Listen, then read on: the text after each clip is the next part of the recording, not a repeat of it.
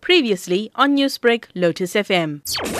The main challenge for Mahatma Gandhi was actually not having enough doctors who are doing sessions.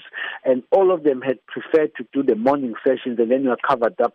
We are not covered in the afternoon. I am aware that there has been others gone and we have just had one or two takers. We have not been that successful in terms of getting the doctors coming in and work for us in the afternoon.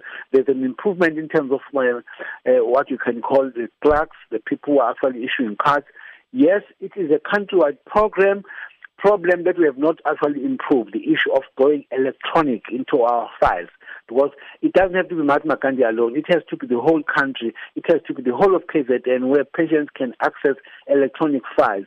That is being uh, actually discussed at the national level. It was you would also have to do a once-off type of a patient gets into Mahatma Gandhi today and is given medication and everything else. If the same patient goes to East Rand Clinic in Gauteng tomorrow, we can be able to check on the system that, but you get you got this medication yesterday in KwaZulu-Natal, in Mahatma Gandhi, you can't come here now for the same. So that you can also stop that type of a service. So that is being discussed countrywide. While it has not been finalized, we are really still experiencing problems in terms of uh, uh, filing, uh, which is very, uh, which is manual, and uh, it's a program that is actually handled at a higher level than us, where all problems must actually get into it.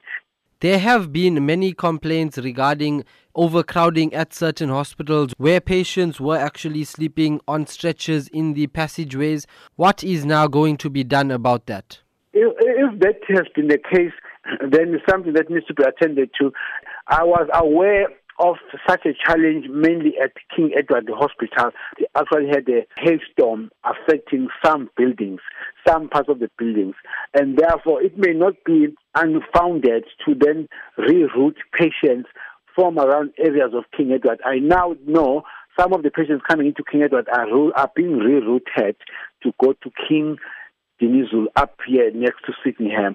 You might then find that patients who otherwise were destined to come to King Edward from around Inanda uh, and all those areas, KwaMashu, are now rerouted towards Mahatma Gandhi and therefore having a big number of patients in that hospital.